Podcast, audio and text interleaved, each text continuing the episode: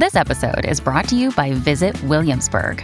In Williamsburg, Virginia, there's never too much of a good thing. Whether you're a foodie, a golfer, a history buff, a shopaholic, an outdoor enthusiast, or a thrill seeker, you'll find what you came for here and more. So ask yourself, what is it you want? Discover Williamsburg and plan your trip at visitwilliamsburg.com. Another day is here, and you're ready for it. What to wear? Check. Breakfast, lunch, and dinner? Check. Planning for what's next and how to save for it? That's where Bank of America can help. For your financial to-dos, Bank of America has experts ready to help get you closer to your goals. Get started at one of our local financial centers or 24-7 in our mobile banking app. Find a location near you at bankofamerica.com slash talk to us. What would you like the power to do? Mobile banking requires downloading the app and is only available for select devices. Message and data rates may apply. Bank of America and a member FDIC. Hello, everybody. This is Marshall Poe. I'm the editor of the New Books Network. NBN listeners like to read books and buy them. So we thought we'd tell you that right now, our friends at Princeton University Press are having a remarkable site wide sale. You can get 50% off books, including ebooks and audiobooks, with the code 50, F I F T Y, at checkout until May 31. You can save some real money on Princeton University Press books. I encourage you to go there and check it out. Welcome to the New Books Network. New Books Network welcomes Charlie Samuelson to an episode about his book, Courtly and Queer Deconstruction, Desire, and Medieval French Literature.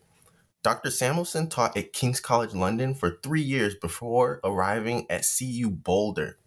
Medieval French literature is what he focuses on. His BA is from Amherst College and his PhD is from Princeton. He's interested in courtly literature of the both high and late Middle Ages and he links two verse narratives high medieval verse romance and late medieval dits amoureux. Charlie, describe how you arrived at courtly text for your audience and what it means for you and your research background. Of course, and thank you for this, uh, Nathan. Medieval thinkers often emphasized how things are arbitrary. And in particular, they use the image of Lady Fortune as a symbol of the world being arbitrary. And that's how I got to medieval literature. Um, it was not a direct path. It was as an undergraduate, I took some classes with an amazing professor, Paul Rockwell, who I enjoyed uh, working with. And then I thought, why not keep going? And then I became more and more interested as a graduate student within medieval literature, how I got to courtly literature. I mean, what exactly courtly literature means is not entirely clear. It basically means sophisticated and refined literature, both in an artistic sense and a political sense.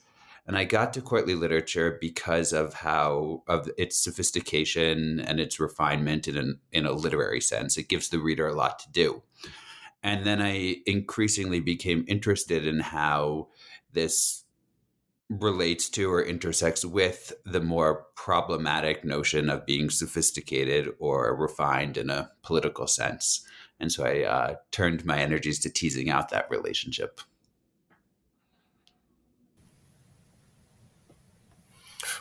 When does everything take place for you? What is your temporal focus, and what year would you say marks a transition for poetics, if there is one?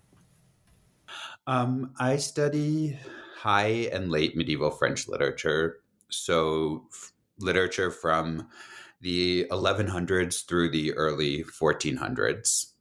And one thing I do in this book is that I question the traditional ways in which scholars divide up this period. So it's traditionally divided into two as it as regards verse narratives, so just stories written in in poetic verse. And how it's divided is that somewhere around uh, the second half of the of the 13th century, with Jean de Meun's Roman de la Rose, it becomes a different ballgame.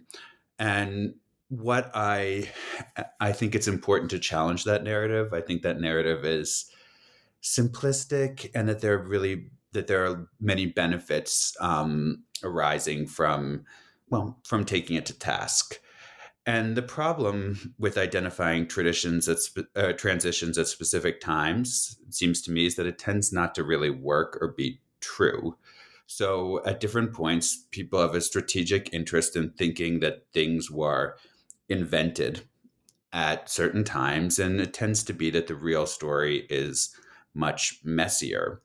And often the real story is why we have an interest in thinking that things were invented at certain times.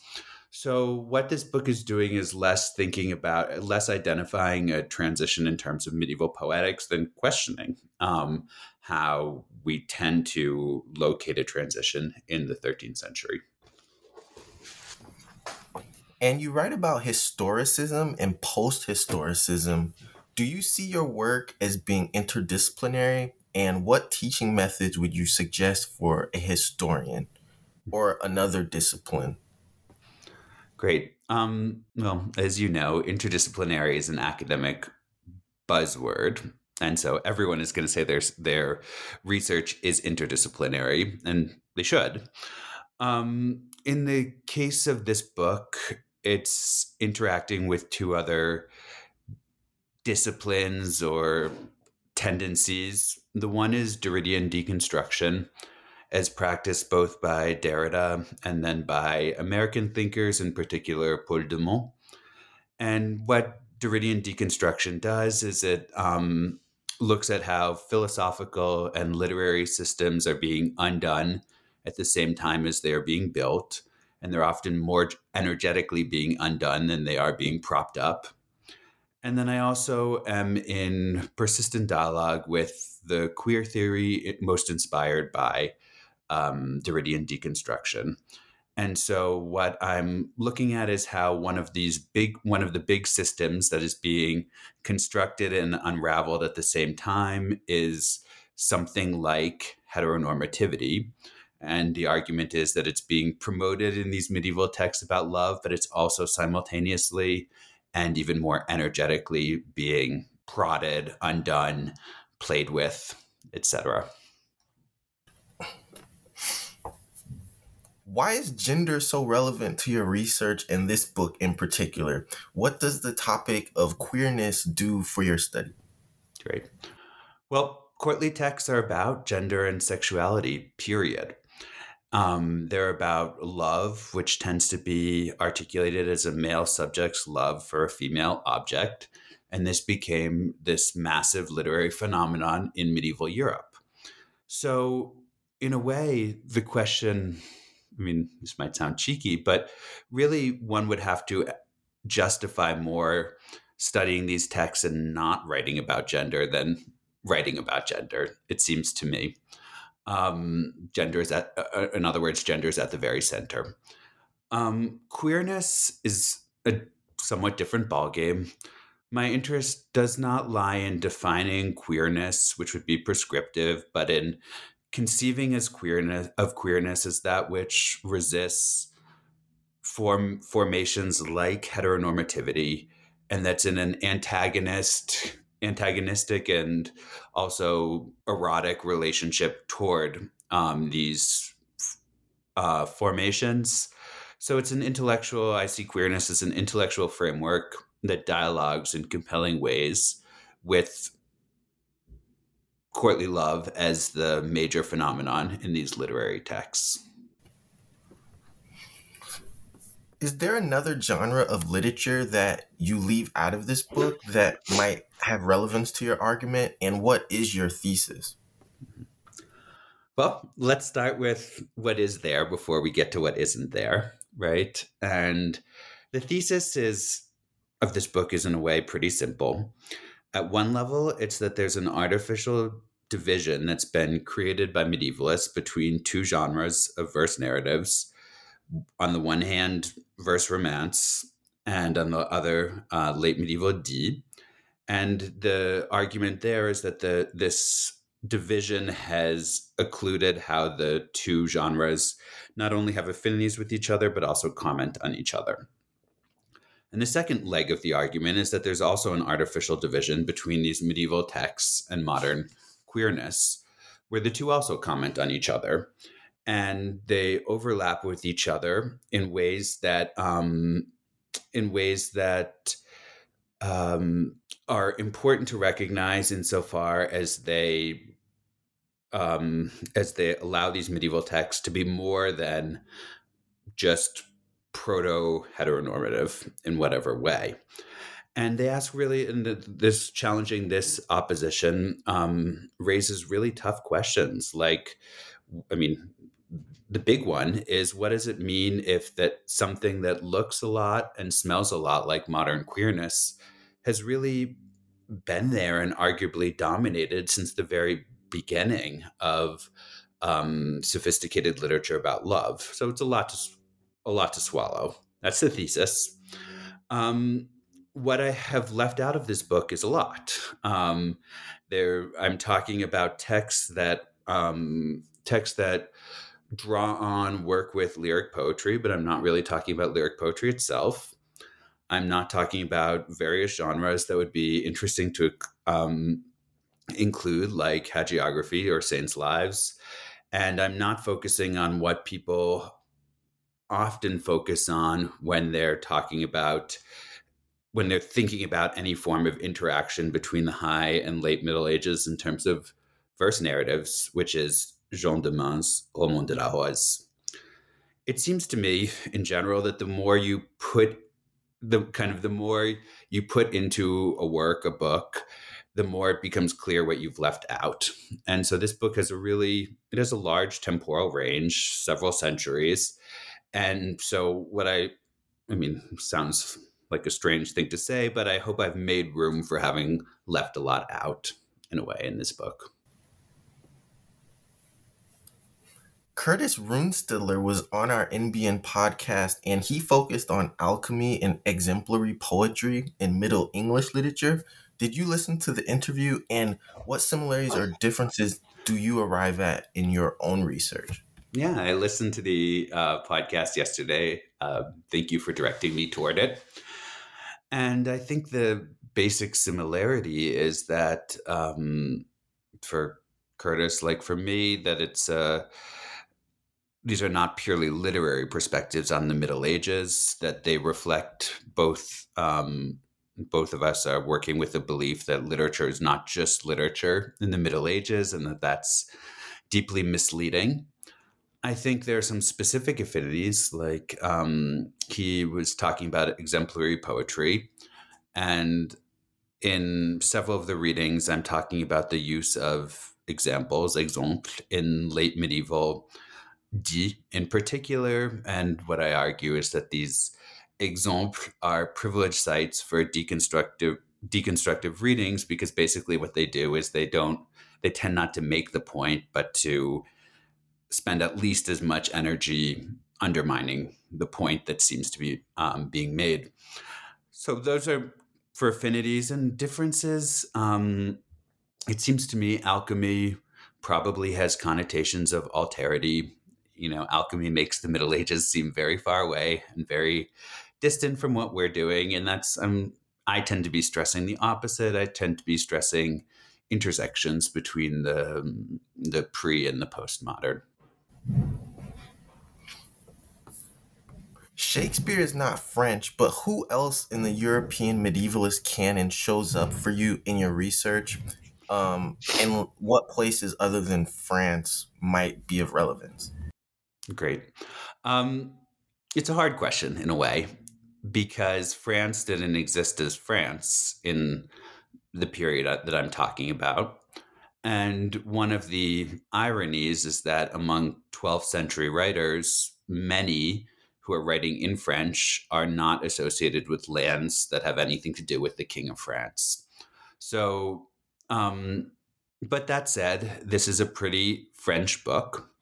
Um, the good news, I hope, is that it was written for that I'm focusing on French authors who are extremely influential outside French authors and texts who are extremely influential outside of the French tradition. So um, Chrétien de Troyes, of course, with his Arthurian fiction, but also Guillaume de Machaut had was very important for Chaucer, amongst others. I'm looking at texts like Partonopeu de Blois from the 12th century, which became a pan-European phenomenon, was translated into countless languages, etc. So I'm hoping that, in particular, English medievalists, but then but also medievalists concerned with other tradition, would find in this book um, work on French authors who who really did influence the text that they are more directly studying. Should say too, the relation of England and the British Isles to French text is always more complicated. So, for example, in chapter two, I talk about the Roman de Silence, which is written in Old French, but is it's a like many um, like many uh, 12th 13th etc century texts it's written likely in um, in modern day england and i should say too that in my newer work i'm thinking i'm really trying to branch out more into texts that are not only either not written in french or not written in what would be the modern day hexagon what authors from the medieval period are crucial for your audience to read if they want to understand everything? Mm-hmm. Great. Um, so this in this book, there are really two giants, or two the the two largest figures are Chrétien de Troyes, who's the founder of Arthurian romance in French and was writing in the um, late or the second half of the 12th century on the one hand, and Guillaume de Machaut, who's a different ball game. On the other, Guillaume de Machaut is referred to by contemporary and later poets as the master, le maître. Guillaume de Machaut writes these long, fairly long, allegorical, first person texts that incorporate lyric poetry that are much hazier, more dream vision, more internal and these two these are two of the most very most important if not two of the two most important authors of the uh, french middle ages and they haven't been studied together before. So those are the two authors who i'm in particular engaging with. From the late medieval period there are other major figures who do play an important um, part in this book. And in particular to jean froissart where i look at one of his uh, one of his dits la prison amoureuse and Christine de Pizan. Christine de Pizan being the um, an extremely influential uh, writer who was most active in the, the very beginning of the 15th century. Um, it seems to me that Machaut, Guillaume de Machaut, has been a really a major interest uh, of scholars for the last several decades. And teaching Machaut is quite hard whereas Chrétien is almost the opposite. Um, it, uh, it, seems to me that it's more or less the opposite, where that it Chrétien's texts work great in the classroom, but have become less the focus of research than they once were, and it seems like there's a lot more um, to do there.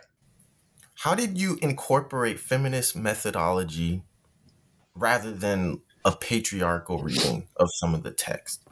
It's a Great question. And unfortunately, I don't really think it's possible to do one without the other.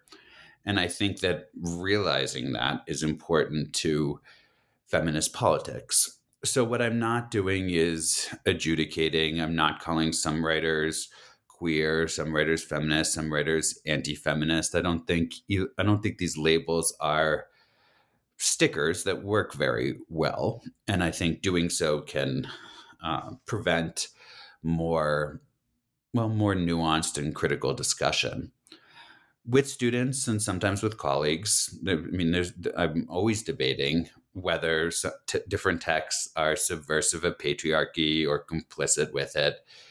And i don't think you can ignore this binary and i don't think you should but i also don't think you're ever going to get really one or the other and so what does this add up to um, Judith Butler, one of her pieces that I discuss in this uh, in this book, thinks about queerness as that which resists calculation, and I think that's what I'm go working with. That this book defines an anti-patriarchal reading as one that works against established truths or received truths that are associated with establishments. And what I do is I kind of run my head against them. What other kinds of structural politics do you include in courtly and queer? So another good question, especially given the the increasing interest in questions of intersectionality in um, in medieval French studies.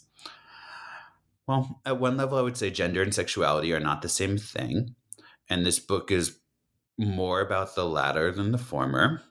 And so, what it's in particular interested in is how desire does not really make sense. Desire is not fixed to objects in the way we might want to think about it, and so forth. Um, medieval French studies is increasingly thinking about issues of race in exciting ways, and I hope that will figure into future work of mine. Sometimes issues of class and status crop up in this book. And so, for example, in um, discussion on in chapter two, I talk about how the the narrator's kind of bizarre statements about people who are born of a lower um, status don't really add up, and how that relates to his um, his subversion of the male gaze. Similar thing with silent, uh, with the roman de silence. Also in chapter two, I talk about how the assertion of class politics is, in my view, being undermined by essentially by the gender trouble that the romance emphasizes.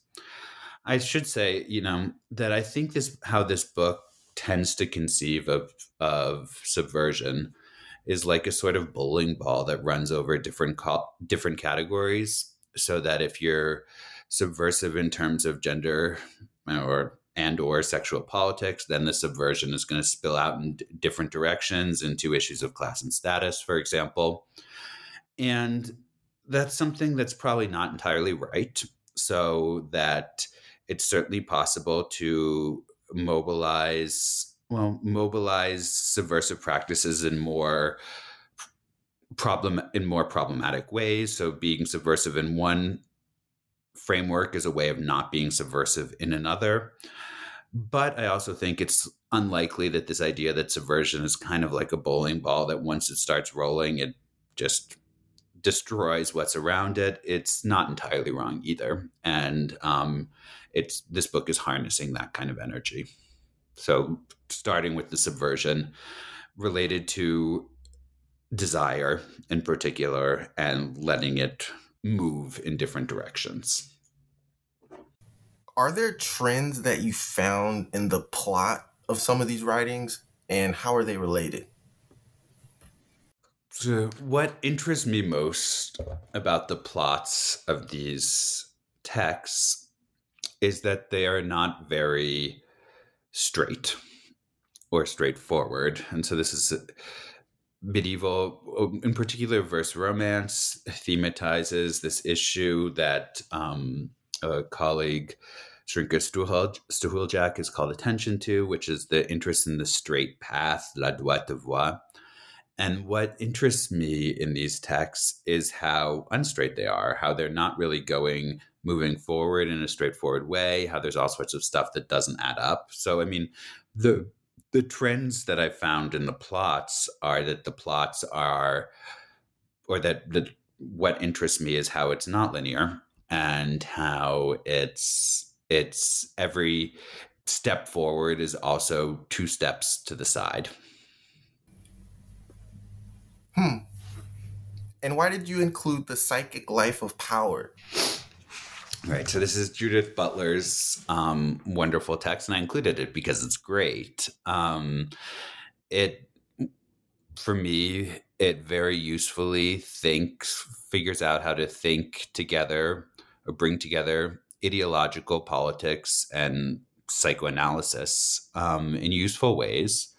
And so her premise is that neither is really right. So we're not just subjects of power, as someone like um, Althusser would have it, right? So we're not we're not it's not the subject is not only or we are not just subjected to the interests of power but we're also not just subjects in the more psychoanalytic sense uh, whereby we would be complex um, beings with our individual desire and which what judith butler seems to me is trying to do in this volume is thinking the two together that resonated with me in particular. Um, it resonated. I found it useful to think of to bring uh, Butler's volume into dialogue with Christine de Pizan, which is where Courtly and Queer begins and also ends in a way chronologically. So it's the last text, it's the latest text I talk about, but the one I begin with. And Butler is interested in how the condition of being subjected to power and the condition of being um, a, a desiring subject, how they are simultaneously produced. And I thought that was a productive lens for thinking about Christine in particular, because the messiness of her of her subjectivity is often downplayed by critics. It seems to me she's made into a more straightforward, less complex voice. Um, she's made into a very unitary, singular voice in one way. And so I found Butler's uh, work helpful to resist that. And then I thought it was general, um, generally useful for thinking about medieval literature. Um, there's a narrative that the in the Middle Ages, the modern subject, the modern I, was gradually being born, and he, in particular, was being born in literary texts. The modern author was being born, and what I'm interested in is how this emergence of the subject is also comes hand in hand with a gradual with a questioning of the subject and what butler does so um, so cleverly is think is really attack the premises of the construct of the subject. And that's what i think medieval literature is doing too or these courtly texts at least Can you show us moments when sexuality, whether illicit or implied sex, is happening or present? This book is not about. Well, it's probably fair to say that this book is, in general, not about specific illicit sexual behaviors. What I'm not spending my time doing is reading through the lines and saying, something else is actually well or n- not saying in a direct way something else is actually happening which we can then identify. What i that said i am interested in illicit sexual behavior in the middle ages that isn't necessarily illicit today. And then how these stories written in verse treat it. So examples of that in- include the question of Chrétien de Troyes' which I treat in chapter four, is very worried about the problem of immoderate marital sex, which is apparently um, very worrying to the uh, 12th century church. Um, his Cliges, which I also treat in chapter four, is also engaging with kind of specific questions of deviant desire in the Middle Ages, and in particular the question of impotence caused by sorcery, which is obviously not something we particularly worry about today. Um, but more generally, what I'm interested in is how is the discursivity of desire. So what that means is how desire is like language because desire is language. Um, it's how you can't express what you mean, and the more you express yourself in a way, then the less you say what you mean.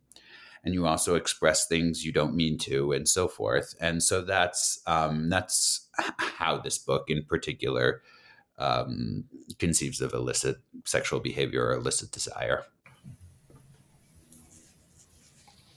Also, what about deconstructive irony? How is Schlegel's Lucinde an example of this deconstructive irony? Um, good question. Deconstructive irony I talk about in the final chapter of this book, even though it, in a way I'm talking about it everywhere. Um, what I mean by deconstructive irony is the opposite of how irony tends to be conceived, at least by medievalists. So, irony is often thought of as like a joke that the author knows that he's making for someone, and then someone either the the audience either understands or some of the audience understands, some of the audience doesn't understand the joke that he or she is making.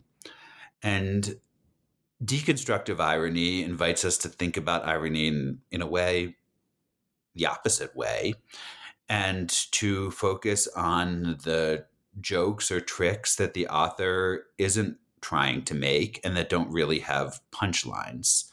So, what does this mean? It means thinking about auth- irony not as a feather in the author's cap, not as a skill that he or she is wielding, not even as a literary technique necessarily, but as a way of a text expressing our inability to control meaning or to kind of find the hidden rabbit of a joke.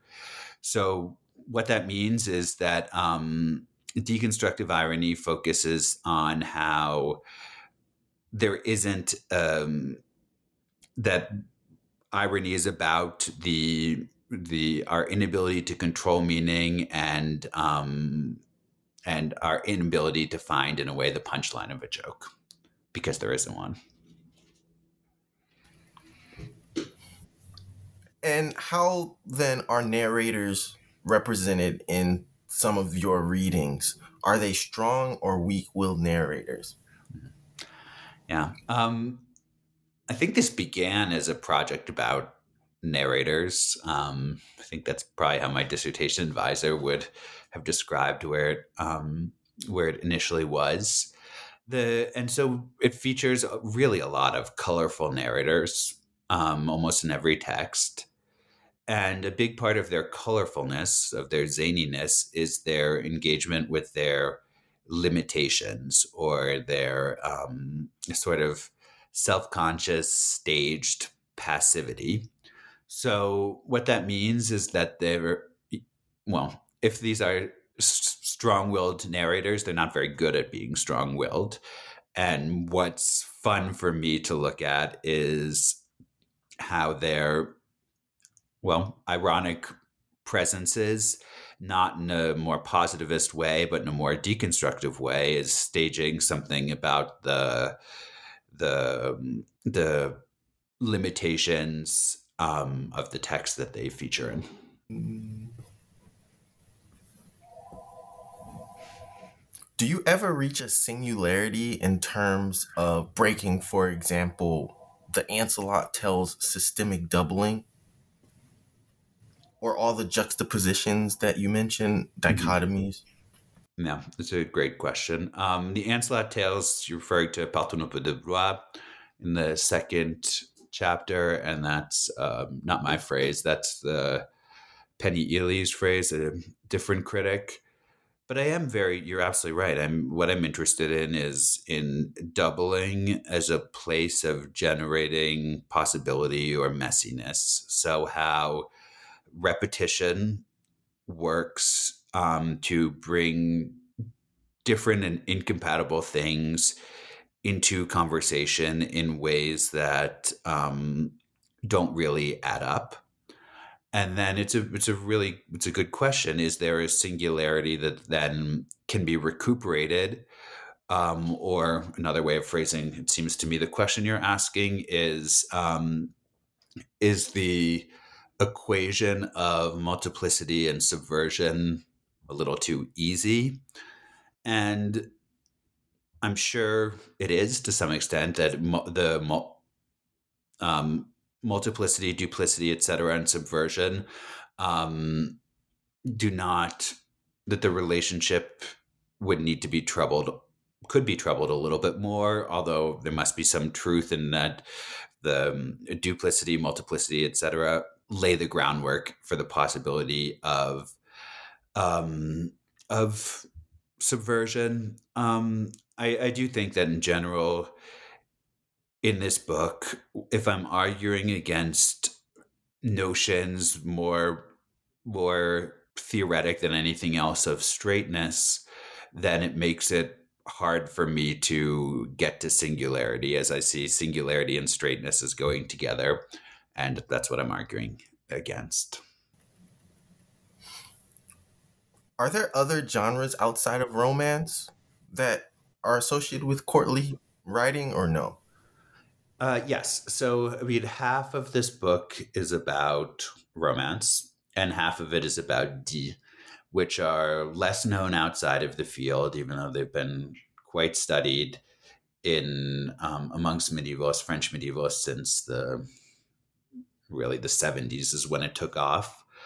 Um, and so these are um, the dits the, all these medieval genres are or defining medieval genres poses real problems and whether or not you know whether or not it's a smart thing to even be trying to do uh, is well is, is a question worth addressing but in any case these dits um, there are dits in the 13th century. One critic, in, uh, her name is Monique Léonard in France, has worked on earlier dits. And what I'm interested in is dits, um, the dits of Guillaume de Machaut and the dits indebted to the work of Guillaume de Machaut. And so, again, these are tend to be several thousand lines of verse, um, tend to be in the first person, tend to be about the the the a love affair, but then also not really be about the love affair because nothing essentially nothing ever happens and or very little happens. And these texts tend to get sidetracked by literary questions. And so i'm interested in how that the kind of how these texts get sidetracked by literary questions how that relates to um, and how that is does not replace, but in a way further troubles their representations of desire. And what about prose versus poetics? How much prose is present versus poetics? Yep. So I'm sympathetic to the argument that verse means different things for these two different genres or at different times. And what that means is that these verse romances, Chrétien de Troyes' verse romances, for example, were taking off before prose had taken off in French, before anyone was writing in prose. And whereas Guillaume de Machaut's dits and later dits come come to be at a time when um, prose romance is a major phenomenon, and so the stakes of writing in verse then are quite different. So for, with Chrétien de Troyes, he's not choosing to write in verse, not prose, because writing in verse is what people do. Whereas with someone like Guillaume de, de Machaut, the choice means something different because um, because there is that other option of prose. Um, that said, you know, I do think the the book is persistently negotiating with the opposition of poetry to narrative. Um, narrative, it seems to me fair to say, in the modern world is overwhelmingly, in the modern West, is overwhelmingly associated with prose. But what I'm interested in here is how many of the most interesting, compelling, and important features of medieval narratives actually seem to be coming from lyric poetry which is the one thing that modern narratology is, you know, is saying is not narrative. And what I mean by this is that um, these verse narratives are particularly interesting in how they're not going somewhere really, um, and how they're not. Um, in fact, they're precisely not going somewhere, and then also how they're not really beginning somewhere or being somewhere, there are different planes that are mirroring each other and so forth. And I, I think that these kind of fundamental features of medieval narratives actually and quite counterintuitively come from their engagement with lyric poetry. Why do you use the sorcerer Merlin as a primary example? You mentioned impotency in relation to sorcery. Um, I I'm just fond of some of the film adaptations of Merlin and King Arthur because there were some of them, or many of them. Yeah. Um, well, other people think about Mer- Merlin more than I do, right? Or give it a bit more central role in their work. And I even have a wonderful graduate student who's thinking about uh, the relationship of Merlin to modern disability studies in really fascinating ways. And so, yeah, other other people work where Merlin appears in my text is in um, discussion of the romance of silence. And what Merlin does here is he only shows up at the end, and he shows up at the end in a way because the romance needs somebody to f- figure things out. It needs to set things straight, right? But how Merlin does so is as Merlin. So he does in a very artificial, nasty, humorous, disruptive way. And I argue that um, that therefore in this text he's at the same time as he's solving the problem, he's showing how the problem can't be solved in any sort of um, well, either realistic or serious way. And given the time period, are there other film adaptations that have come out of topics from some of the readings that you've mentioned or theater productions? Yeah. Um, well, for the question of medieval theater and gender politics, and even theater more generally, I would very enthusiastically recommend uh, the work of my friend and colleague Noah Guynn and his um, recent text, Pure Filth, I think films can often raise and trouble the alterity of the Middle Ages or how different it is um, from the modern period. Um, they it seems to me that films can present the differences between it, it, they can kind of say that just saying the Middle Ages are fundamentally different and fundamentally primitive is too easy, and we need to do a lot more. And so I'm thinking in particular a few weeks ago with the I taught the French cult classic from the early 90s called Les Visiteurs, The Visitors. And it's about a, a, a knight and his squire from the Middle Ages who magically show up in the modern era and things don't well things don't both do and don't work out so well.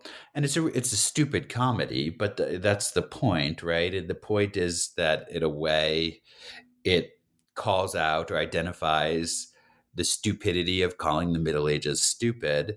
And it also points to more insidious forms of our well stupidity in different ways. So yeah. So I, I mean i do think film is quite useful for for this question for nuancing the question of the our distance from the Middle Ages.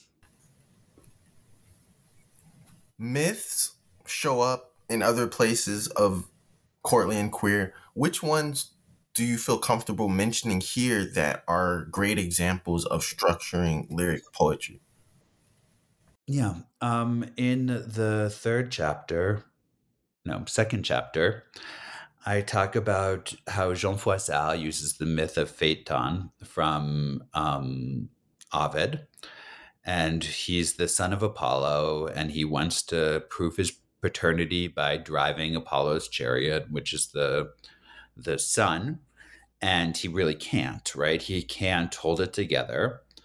And so Froissart takes this story and he has his character invent a kind of zany symbolic reading of it. And so he's going to say, well, this is, story is actually about love. And then he's going to identify different elements of the story with different qualities about love. So he's going to say that when Phaeton is driving the chariot, the chariot represents its imprudent pleasure. And then the horses represent qualities like abstract qualities like youth or happy thoughts or futility. And if you're thinking this doesn't make that much sense, that I mean that's why it interests me, right? That the gloss, the mm, the interpretation doesn't add up. And the story is about and his Phaeton's inability to control the chariot. The chariot. It's about things spiraling out of control, and I argue that that's kind of what this gloss is doing too. And then I also argue that that's how the text that it um, appears in, the text that it, it gets pride of place in, insofar as it's the it's where the text ends, um, which is Jean Froissart's Prison Amoureuse. So I, I I argue that you know that that this what the myth ends up symbolizing is how driving this text on a straight course, keeping this text on a straight course is impossible. And I argue that that says something about courtly literature and the love that it features uh, more generally. What about the use of the term economy? Is that something you made up, or is that a part of the literature on this topic? Yeah. Um, so I use, if I'm not mistaken, the term economy and think about it in um, readings of Jean, Jean Renart's Roman de la Rose de Guillaume de Dole. And this text is a particularly self conscious text. So it's a text that's always that's included incorporating the works of others it's a text that you where you really can't miss that it's talking about itself that it's talking about literature it's talking about language but one of the strange features of this text that many critics have noted is that it's also there's more economic realism than one encounters in most other texts so it's describing how much things cost and how people pay for them and so forth and the then the question people have asked is how do the two go together, right? I mean, why if this text is not is about literature, how can it also be kind of introducing this uh, this significant element of realistic depiction of of economic circumstances? And what I say is, well, you know, this is kind of a false opposition because that language and if the, if the text is interested in language and literature and the how money works, it's because they there there is a, a lot of similarity, and that's what this text is highlighting. So that the it's highlighting an economy where things are constantly circulating but never really possessed by people and i argue that that's kind of also what it's highlighting about language, how language is never really possessed. Language is always something that we exchange. Or in other words, um, this text is thinking about language as as as signs, and it's also thinking about money as signs. So it makes sense that the two uh, go together.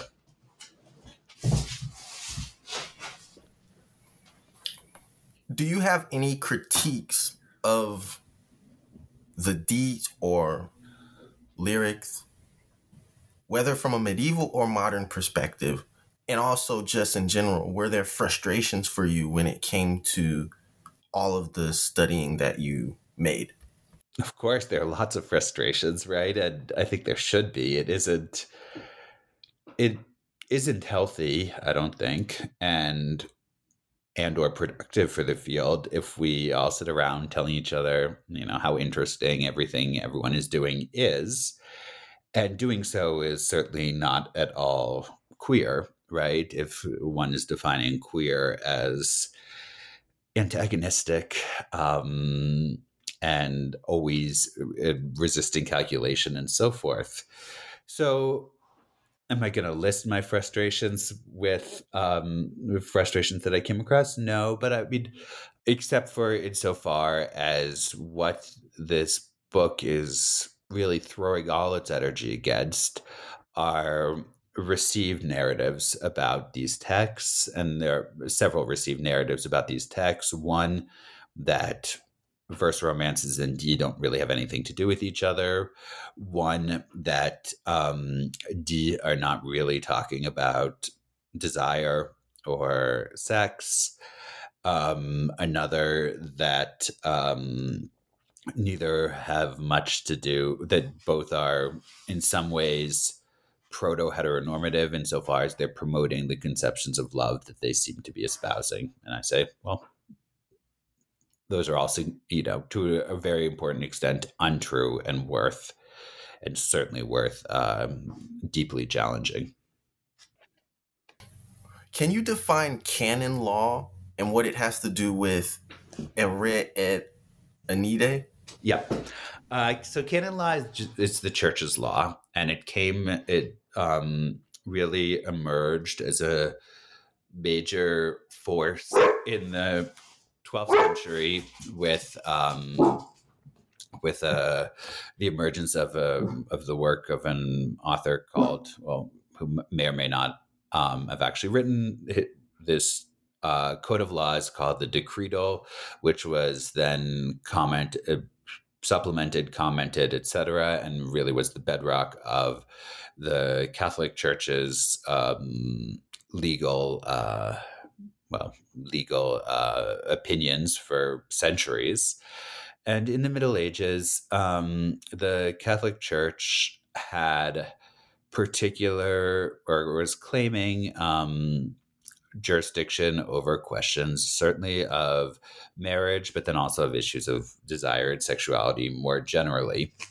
And one of the things that crops up in canon law to a surprising extent, I, I think, from a modern audience, is this denunciation of men who have too much sex with their wives or men who are too interested in having sex with their wives. Um, and that is also the plot of Eric Enid, which is Chrétien de Troyes' first romance. And so what happens is this knight finds, rescues this um, poor woman who, you know, does not really say that she wants to be rescued, but he rescues her, they get married, and then he spends too much time in bed with her. And I'm arguing that this romance is engaging with this question that was of utmost interest to the Catholic Church at the time, and then also thinking about, well, why would the church and the romance then be so interested with it? And then how is the romance precise? What is it saying about it? And how is it using, um, you know, the everything that makes literary techniques, everything that makes literature literature to engage with the question.